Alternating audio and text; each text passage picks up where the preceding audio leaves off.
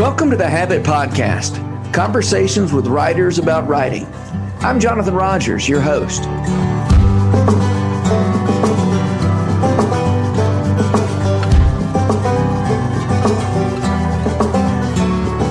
Renee Mathis teaches writing, and she teaches writing teachers how to teach writing as a mentor in the CiRCE Institute's apprentice program. Her approach to writing is classical, going all the way back to Aristotle's Canons of Rhetoric.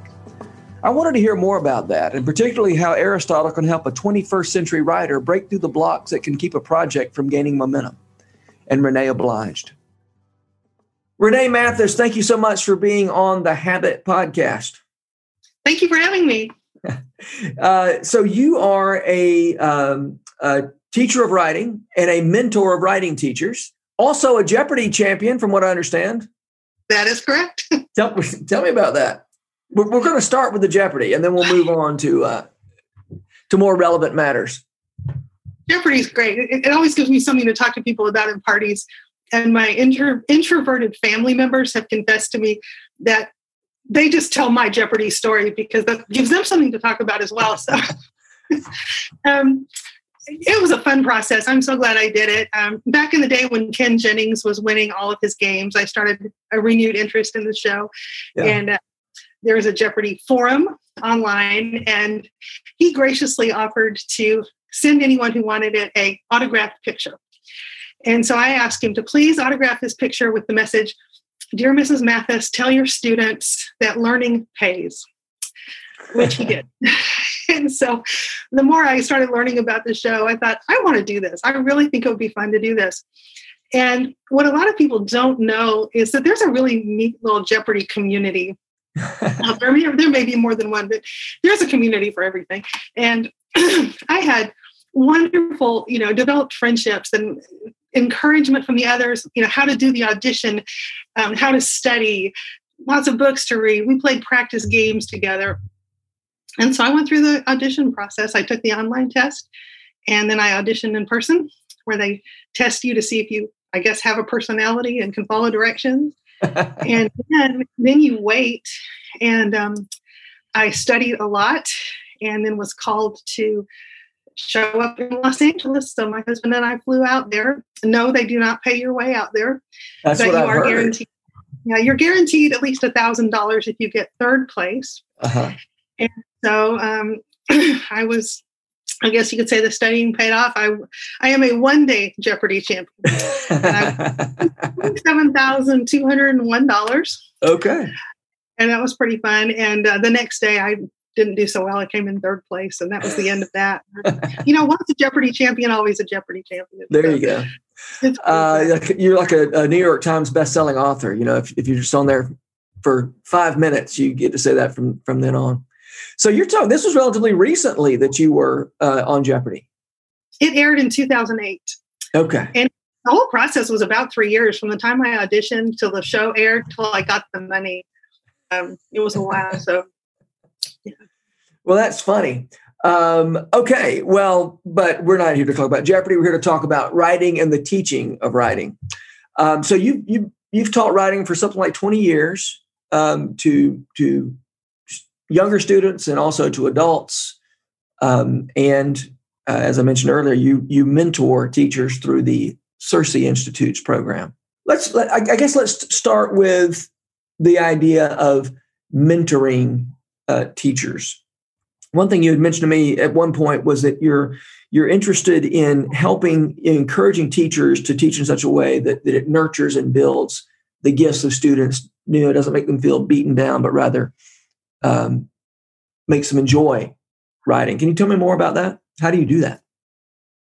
Sure. So, um, well, as part of the the CiRCE Institute's um, apprenticeship program, that you know anyone could do this. Really, we meet together in a community in a group. We read together, and and my apprentice teachers are writing, and so they're actually working through the same curriculum that they're using with their students. Mm-hmm. And so I help teach them as they're learning this curriculum. But then they are in turn teaching that curriculum to someone else. And so they're learning how to teach, how to present a lesson. They're learning how to assess, but they're also being assessed by me. Mm-hmm. Um, and then we're also learning the importance of just relationships and good conversations. that develop and arise as we get to know one another better. And so it's a three year program because we spend time with one another. And I think what really appealed to me about this in the beginning was um, I think I grew as a teacher because there were other teachers who mentored me and came mm-hmm. alongside me and said, Yes, you can do this. They gave me confidence and they equipped me with specific skills to, to then use in my own teaching. And so I just love being able to do that with others. Um, you mentioned conversation. Uh, what's the connection between? What, what, do you think of as the relationship between being able to have a conversation and being able to write? Wow, that's a good question. Um, so we talk a lot about um, rhetoric and the art of rhetoric and what that means. And I like the definition that rhetoric is pursuing truth in a community. Hmm. Because if I want to persuade you, there, there needs to be another person on the other side of that. I can't just be talking to myself. Yeah. And if I'm going to persuade you of something, I need to be able to think through that issue clearly and carefully, which means I also need to learn how to listen to you. Yeah. And we need to listen to one another. And so that idea of a Socratic conversation where unfortunately, I think Socratic has gotten a bad name over the years, and you know we don't use it to mean I'm going to beat you up with how smart I am, and I'm going to trap you in some some mm-hmm, way. Mm-hmm. We look at it as we're pursuing truth together and that's going to require some conversation and some listening and it may not happen overnight it may not happen in the space of one conversation it may take a while. Uh-huh. yeah. That's one way to teach. When you when you have a student who's struggling somewhere you stop and you you talk to them and you try to figure out where that disconnect is and what needs to change. But another way of teaching is what we call mimetic which is based on imitation. And that in a sense is teaching like christ taught which as a Christian classical educator is what I want to do. So, how did Christ teach? He had people that he was in relationship with, his close ones around him, that when he spoke to a crowd or he spoke to others, he used examples. And he didn't say, you know, words, words, words, words, words, do this, do this, do this. He said, well, it's like a mustard seed, or it's like a mm-hmm. lamb, or it's like a shepherd. He gave people types. And hmm. when we teach and we give our students types and examples, they have something to kind of hang that that little bit of information on and say, okay, I see this type one and I see this type two, and maybe even a type three. And now I'm going to compare them. I'm going to see what they have in common. And as I start to see what they have in common, I start to learn what is essential in this lesson that I'm supposed to learn. And so as a teacher, I want to present types so that my students can understand the essential truth that I'm trying to get across to them. Okay, so your use of the word type, I think you're using that in, in a specific way that that may not be um, broadly. But uh, it, I think that idea might need some some unpacking here. Can you tell me what what you even mean by type? Maybe give some examples. Sure. So, um, if I am if I'm going to teach a lesson on oh gosh um, similes, for mm-hmm. example, mm-hmm. I could present some examples of similes. And instead of starting the lesson with, okay, kids, today we're going to learn about a simile, and this is what a simile is, and this is how to do it, I might start off by asking them, have you ever compared something? What do you look for when you compare two things? And we might begin the conversation about comparison. And then I might present two or three similes and say, what do you notice here? Let's compare these things together and see what they can find. And then we talk about what do they have in common? Where are they different? And then we can talk about how comparison adds beauty to our writing. And, and now they're ready to learn the process of how to write a simile mm-hmm. because they've seen it in action. Uh-huh. And you can do that with a lot of different ideas. We, you know, we can talk about justice and we can talk about different places in our reading where we've read about justice, maybe justice done well, justice not done well. Mm-hmm. And then we compare them we try to see what is what is the essential concept of justice, and we talk about it. Uh-huh. So sometimes, sometimes you're comparing just to learn about an idea. Sometimes you're comparing something, and then that builds itself into a skill that you then learn how to do, like adding a simile to your writing. Hmm. Yeah. You you use the phrase "rhetoric is pursuing truth in a in a community." Um, and I love that idea. I mean, we, we tend to think of rhetoric as you know one person talking to you know one person talking in such a way to manipulate what other people are thinking and, and try to move them in a particular direction. And, you know, and the pursuit of truth may or may not be a part of that, right? I mean, in other words, I, I think of a lot of times when we think about rhetoric, it's it's more about um, persuading people to to the way I think about things rather than let's together find out what's true beyond what either of us think about it. Mm-hmm. mm-hmm. Um, yeah, there can be times I think when we can have a conversation about something that you know I may not understand well, you may not understand well, but as we talk about it together, we both come to a fuller, deeper understanding. There are other times I think rhetoric when we talk about pursuing truth. Um, I, I believe in the truth of the gospel, and I want you to know that truth but I can't beat you up over the head with it. And I can't um, dishonor you as a human being as I'm trying to explain this truth to you. So we have to know how to do this in such a way that um, we can have those conversations. And, you know, of course, leave space for the Lord and the Holy Spirit to work. But it seems to me that even in the case of, you know, you mentioned the gospel, there, that's a truth that you didn't invent, by the way, you know, and, and, and as you, and, and and the fact that it didn't originate with you also means that that you can still pursue with other people what the you know some things you didn't already understand about this truth that you didn't invent. Definitely. Um but then the other question the you know the other thing that comes to mind is um more or less by definition um writing is one person. I mean, I, I don't have the luxury, and unless I'm doing like instant messaging, that kind of writing, um, I don't have the luxury of interacting with people. In the, the whole point of writing is I'm going to put these words down that can go out from here, and I can, you know, have something.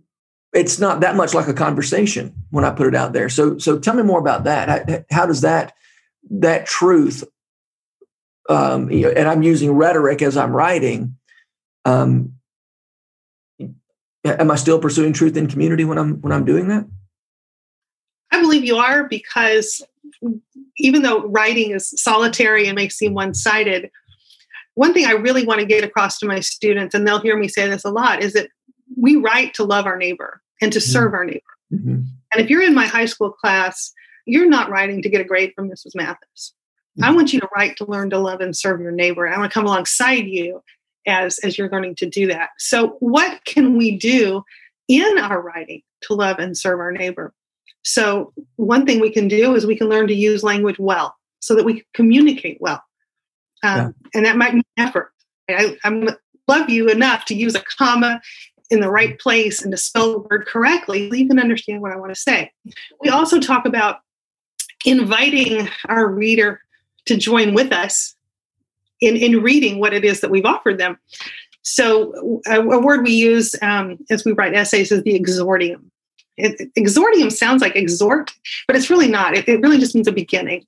And I like the term, I think of it as an invitation. I am welcoming you into this space to, and hopefully you'll stay long enough to listen to what I have to say. So, how can I connect with you at the beginning in such a way that you will want to come in and sit and listen? Um, there's a popular word in writing education that, that talks about the opening of your your paper or your story or whatever as being a hook. Uh-huh. And and I don't like that word because yeah. to me, I picture some poor little fish with a hook through his cheek being dragged out of a river, you know, mm-hmm. and, um, and that's violent. like, yeah, let's right. be nice our readers. You know? Let's not let's not hook them and cause them pain. Yeah. Let's fight them in yeah. So it's a lot of, I had a lot of fun teaching that lesson because I used to open up that lesson with um, asking the kids to tell me about what their front door looks like. And, and, what is it about your front door that invites people to come into your house? And of course, the girls would tell me about the plants and the wreaths and the doormats and the, the beautiful, you know, curb appeal of their home. And, and the boys would say, I have a front door. you know, I think it's a doorbell on there. But so yeah. I think we love our neighbor when we write by thinking of who it is that I'm writing to, who, who is going to be reading this. Um, how can I love and serve them? You know, if I'm trying to persuade them, how can I acknowledge that they do have a voice in this argument and I want to acknowledge their side in case it's different from my side? Yeah. And I don't want to ignore that. So I might include a refutation that says yes there is another side of this argument and and this is what the other side says let's engage that let's talk about it yeah. i think they're wrong and here's why but yeah. i'm not ignoring it yeah it's so important to in those kinds of refutations or those sorts of acknowledgments of, of the other side to to um, summarize those other arguments in such a way that an, an adherent of that argument would actually recognize it as their argument. Yes. And i think we in in persuasive writing we tend to people aren't very good at that right? You're, you're preaching to the choir you're trying to just you're trying to to uh, solidify your base so to speak um, fire up the base instead of actually reach out to people who who you disagree with. And um, i've heard of now i can't remember what the what the debating society is or it's i think it's one of the ivy league schools where that's that's one of their rules is you have to um, you know, you if we're going to have this debate, before you make your point, you've got to summarize the other side's point in such a way that the other side says, "Yes, that is what I'm saying," mm-hmm. instead of arguing, you know, with straw man. What'd you say, Renee? We have to listen. We have to listen carefully. Yeah, yeah. Um, one thing I, I, try to talk to students about um, with some success, you know, with let's say varying success, is um, trying to convince them that they are entering into a conversation that's been going on a long time, right? And so um, when you're writing, you know, your freshman English paper, you've already mentioned, you know, you're, you're not just writing the the the, the main message of this um, paper shouldn't be I'm trying to get uh, Ms. Mathis or Dr. Rogers to give me a certain grade. It's I'm participating in a conversation that's that's been going on already, and and so both giving them the dignity of saying you have something to say here, but also you know the the dignity of of saying um, uh, you, are accountable to this larger conversation, and and uh, I thought about that when you said that rhetoric is pursuing truth in a community. That's really good because one thing I, I try to emphasize, and I love the the larger conversation. So when we read Homer or we read Shakespeare, we don't come to it, you know, as what what, what am I going to tell Homer after I read it? you know, it's like what what can Homer tell me, and how can I submit to that, and how can I realize that if I don't like this or I don't understand it, it's not Homer's fault. Mm-hmm. It, it's my job to rise to the challenge of of understanding and, and finding my place in mm-hmm. this conversation. Yeah, yeah, um, yeah. Finding so finding your place means both being humble, but also being confident that I, I actually do have something to bring to this conversation.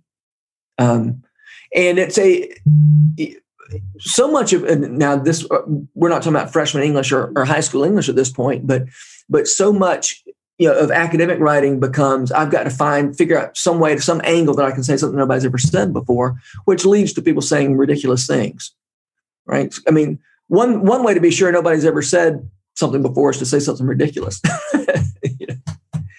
um, but, but, I appreciate you gave me that advice too. You said, you know, don't try to be brilliant, but in the process of your writing, maybe you will be able to show your teacher something that they hadn't seen before.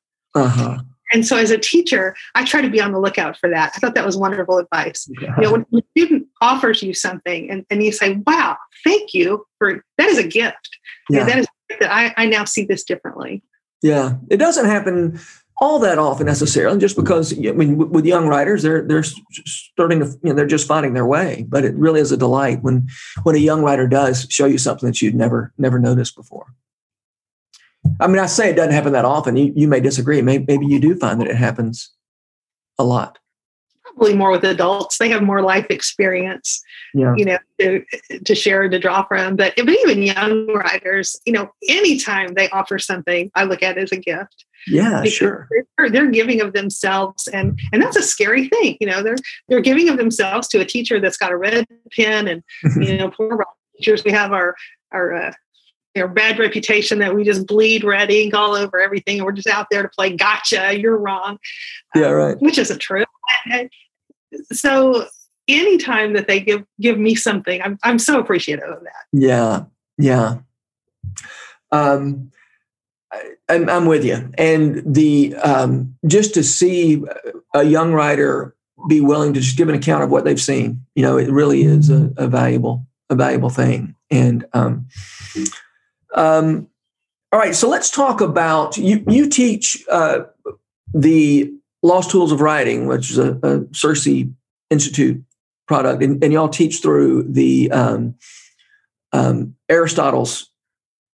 It's Aristotle's canons of, of, rhetoric. I've got that right, don't I? Um, so tell me more about that and and you're going to when you and i want to sort of zero in on invention once you sort of tell us what the what the three canons are sure so we we look at um, the first canon of rhetoric is invention which is coming up with something to say and i like to explain that as don't think of it as invention as in i've got to be as smart as thomas edison or alexander graham bell and invent something new because if I thought that i'd probably quit before I started. Yeah. So I like to think of invention as inventory.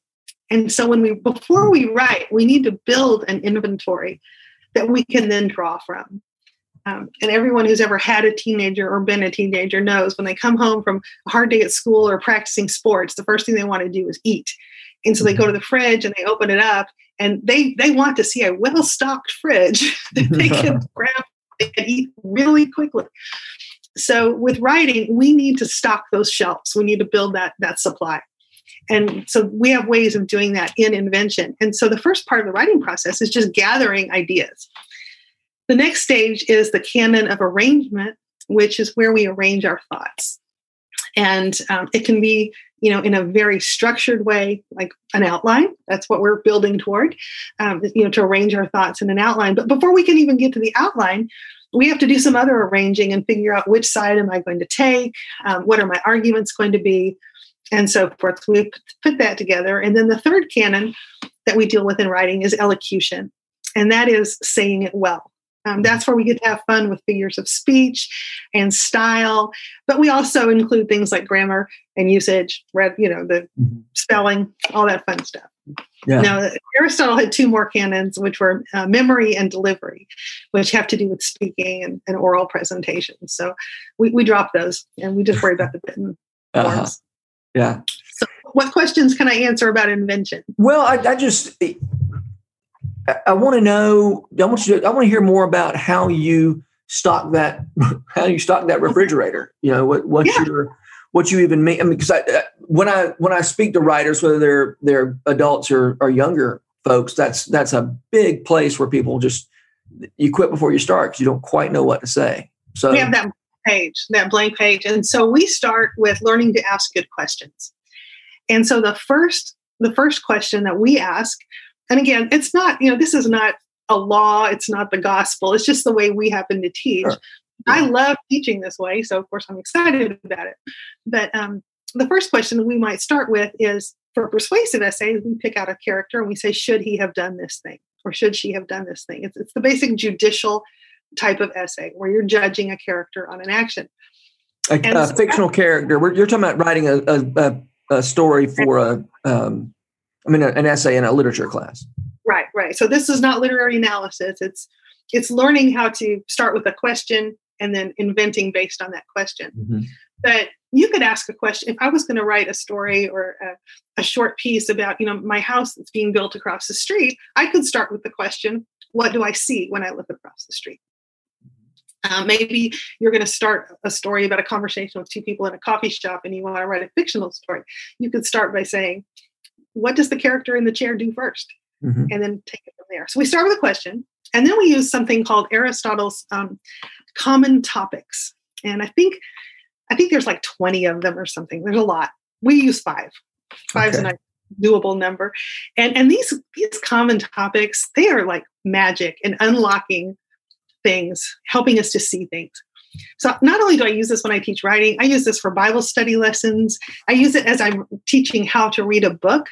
Huh. Because these five common topics just like I said, they're like keys that unlock things. So the first one is we look at comparison. How are things similar? How are they different? We look at definition. What kind of a thing is it? What are its parts? We look at um, circumstances. What's going on in the, the area around this particular issue? We look at relation, which is one way of saying cause and effect. Um, what happened before and what happened after did what happened before cause this particular thing? And did what happened after, was that a direct result of this mm. particular thing? And then the last thing we look at is testimony, which is what do eyewitnesses have to say about this particular thing? And that can be eyewitnesses in the story. And then you can also look at the old, you know, expert witness. What would someone outside the story have to say about this particular idea? Yeah. So let's say I'm, I'm doing a Bible study and I'm looking at, um, you know, Jesus's uh, parable of the Good Samaritan, and I want to unpack the Good Samaritan. Well, um, how is this story like his other parables? How is it different? Mm-hmm. Uh, what was going on? What are the circumstances around the Good Samaritan's problems? What's the definition of a Samaritan? What's the definition of a priest? Um, what happened before the Good Samaritan was was hurt and helped, and what happened afterwards as a result? What do the witnesses in the story have to say? What would the innkeepers say? What did Jesus say about it? Mm-hmm. And and by asking those questions, I'm you know I'm off and running, and I can start making lists, and I can organize my list, and then I'm getting ready to move into arrangement. So you just got a big pile of stuff there that you can then sift through it and, and think what's interesting to me, what feels like I can expand on, that sort of thing. Sifting, yeah, like panning for gold. Sometimes you yeah. throw out a lot of junk to get yeah. to that little gold nugget at the bottom of the pan. Yeah. So the point isn't to hit all five common topics in your finished product. It's to use these common topics as a way of coming up with where's the what feels like the real action here. What can I add here? Right. And, and some people, you know, they they invent, you might say, by free writing. That's one technique some people use. Mm-hmm. They just write and write and write till they figure out what is it that I'm going to say. And then yeah. they start picking, choosing, you know, from well, the nuggets, right? You know, it occurs to me you're talking about writing essays, but but some of these would be very helpful in in story, you know, fictional uh, storytelling. Absolutely, because eventually we're going to get to the part in our essay where we're going to open our essay with a section called the narratio. That's again part of the classical rhetoric. And I'm going to tell you a little story so hmm. that you'll understand the background of the, of the context of this issue. And, and to do that, I need to learn how to tell the basic story. There needs to be characters, there needs to be a setting, there needs to be a little problem. And mm-hmm. so by doing that, you know, we're introducing the idea of story writing. Yeah, yeah. yeah. Um, and you said Aristotle had had way more than five, possibly 20 topics. Um, and uh, do you know any of the other ones? I mean, I'm, I'm curious what. yeah, it, it, I, I love the I love the idea of the topics, and I'd never. I've I learned this at some point. I completely forgot all this. This is really fun to, to think about it and the the ways that it could open up new possibilities for framing um, again, especially nonfiction and, and that sort of thing. Um, so I want to see the rest of that list. Uh, I bet it wouldn't be too hard to dig up. I will see what I can do. um, so, so the idea is just to get a big pile of stuff, which, you, and then the arrangement step is to to decide what's in and what's out, and that kind of stuff. Correct, and and we're we're big believers. I, I am personally also a big believer in structure at this point. Um, so mm-hmm. the essay will follow a particular form. There will be these pieces in this order, but um, I think that's good for beginning writers sure. in, in two ways. The beginning writer that really struggles and doesn't know what to do, you're giving them this gift of saying, you don't have to invent this. You don't have to worry about this. I'm going to tell you what to do and in what order. And as you use these tools of thinking, it's going to get easier and easier. But mm-hmm. for now, you know, we're going to use this particular structure. For the person who thinks, I got to be me, I got to be creative, I just got to do whatever I want, um, they need to be reined in a little bit yeah. and, and to understand that there is a discipline in writing and that there's a beauty in structure. If I could share a quote with you, I wrote this down. Um, Malcolm Guite was interviewed recently, and he said, quote, and that's why I write formal poetry in the sense of using sonnets and villanelles, not only because I think their forms are beautiful, but I write it as an act of defiance against the pseudo liberty of our age, which thinks that it is only without constraint that you find expression. That's great. And I thought, yeah, I love Malcolm Guite. Thank you yeah. for you know speaking for the beauty of form. Um, yeah. But but there is a place for form and structure, and so that's what arrangement is all about. And you know, I'm sure you probably told your students this too. When you, when you know the rules, you can break them. But yeah. first, you have to know the rule. Yeah, yeah. Um, yeah, Picasso was a was a was really good at just regular drawing when he wanted to be. He just you know he he chose to do something else, but he definitely had had nailed down those the skills of of the artist. So, Renee, are you familiar with the the uh, writing book "They Say I Say"? Yes, um, I found it very helpful in providing specific structure to follow for, yeah. for when you get where do I go in this paragraph? Yeah. Um, it's great for college students, especially, or someone right. writing a research paper who needs to know how to integrate quotes from the other side. Yeah, yeah. It, it feels, in, in some ways, you know, it's a its approach feels um, very different from what you're from what you're describing in terms of you know you're going all the way back to to Aristotle and using that that classical language. But um, but I, I, I love the the formulae that they say I say presents. that says, you know, here are some ways to at the sentence level to to structure sentences um, in such a way that you are participating in the way people just the way people argue. And so you know it it feels so when you first read it, it feels so formulaic and so um, so uh, limiting. But then you start looking at those formulas and, and you, I don't care what you're reading, whether it's, you know, the, the, the New York Times op-eds or, or I don't care what you. People are, people use these formulas in their, I mean, it's at the sentence level and we're just right. plugging different words into the formula, you know? The book is valuable because they give types, right? They give you types of this is what it looks like when you mm-hmm. use this particular kind of paragraph. And as a reader and writer, I can look at that and say, okay, now I see what they're trying to do. I see what they're asking of me, and then I can play with it. Yeah. Again, the power of good examples. Yeah. I think actually that that book may be may be the book that helped me understand this way of talking about inviting a, a young writer into a conversation that, that's already been going on. Um, well, good. I'm glad to know that you like that book because it it's um, it I didn't know how classical educators felt about felt about they say I say, but uh, but I, I'm all about a resource. What'd you say? I'm all about a good resource. That's right, it, and it's it is a good resource. Um, all right, and um, I feel like I spent like in my teaching, uh, whether that's my my um, you know Thursday night monthly webinars or what we do in the habit or whatever, um, I spend a, a, whole lot of time on the canon of elocution and uh, you know the the different uh, ways of, of being more eloquent. Um, but I want, I want you're inspiring me to spend a little more time thinking and teaching about invention and arrangement. Um, so thank you. You're welcome. Well, about time for us to wrap up. Um, I always end these conversations with the question: Who are the writers who make you want to write? So there's your question, Renee. Who are the writers? Oh, I knew that was coming. um, I so the first one that comes to mind is Rick Bragg because oh, yeah. he writes beautiful stories. I mean, mm-hmm. and I'm a Southerner. I'm a native Texan, and now I'm in Louisiana. Yeah. Uh, a family in Tennessee, and he just I love the way he talks about the South and and food and I mean, mm-hmm. I don't know what a grouper is. I don't think I've ever written one, but he wrote or eaten one. But he wrote this beautiful essay about a grouper sandwich.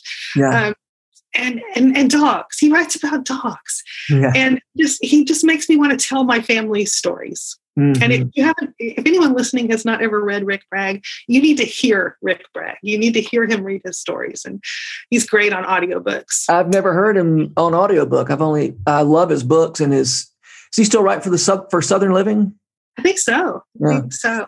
He's got a, um, a, new one out, and he um, collection of his past columns. But yeah, once you hear his voice, then you'll hear his voice every time you pick up the page. yeah, no, I, I, love Rick Bragg too. And uh, I think another one, and I know he's been mentioned so so many times, but um, I guess it's just because this is where I am right now in my life. But that's Wendell Berry, mm-hmm. because for me, he provokes good questions. Um, he he um, has a collection of poems called uh, Small Porch. And, and one of his poems starts out, What was here that you wanted to change? As someone who's recently relocated and undergone a lot of life transition, I have just been chewing on that question. What was here that you wanted to change? What are we going to change by building this house and and moving here? And, and he gives me, I feel like he gives me the language to understand the country You know, I'm, mm-hmm. I'm a city girl. I, I don't haven't spent a lot of time out in nature, but now here I am. And I'm like, what do I do with this? How do I think about it? And I read his books and I start thinking, yeah, okay. I may not agree with every single thing he says, but but I love the way he he just talks about about nature and, and where we are. And plus the fact that one time I met him at a conference, he spoke at a CiRCE conference, and and just to hear him read a story in person and to watch him sit there and sign every single book that was brought to him very patiently. And then yes. get his picture taken with the group of people i was with you know. So mm-hmm. to me wendell berry is a very kind man who wrote books and now i want to read them because i met him. Yeah uh, he's he's a treasure for sure well, Renee Mathis, thank you so much for being here. You have given me some some things to think about about the way I teach writing, and I um, I will I will ponder these things in my heart. Thank you. It has been a joy to be with you. Take care. The Rabbit Room has partnered with Lipscomb University to make this podcast possible. Lipscomb has graciously given us access to their recording studio in the Center for Entertainment and Arts building.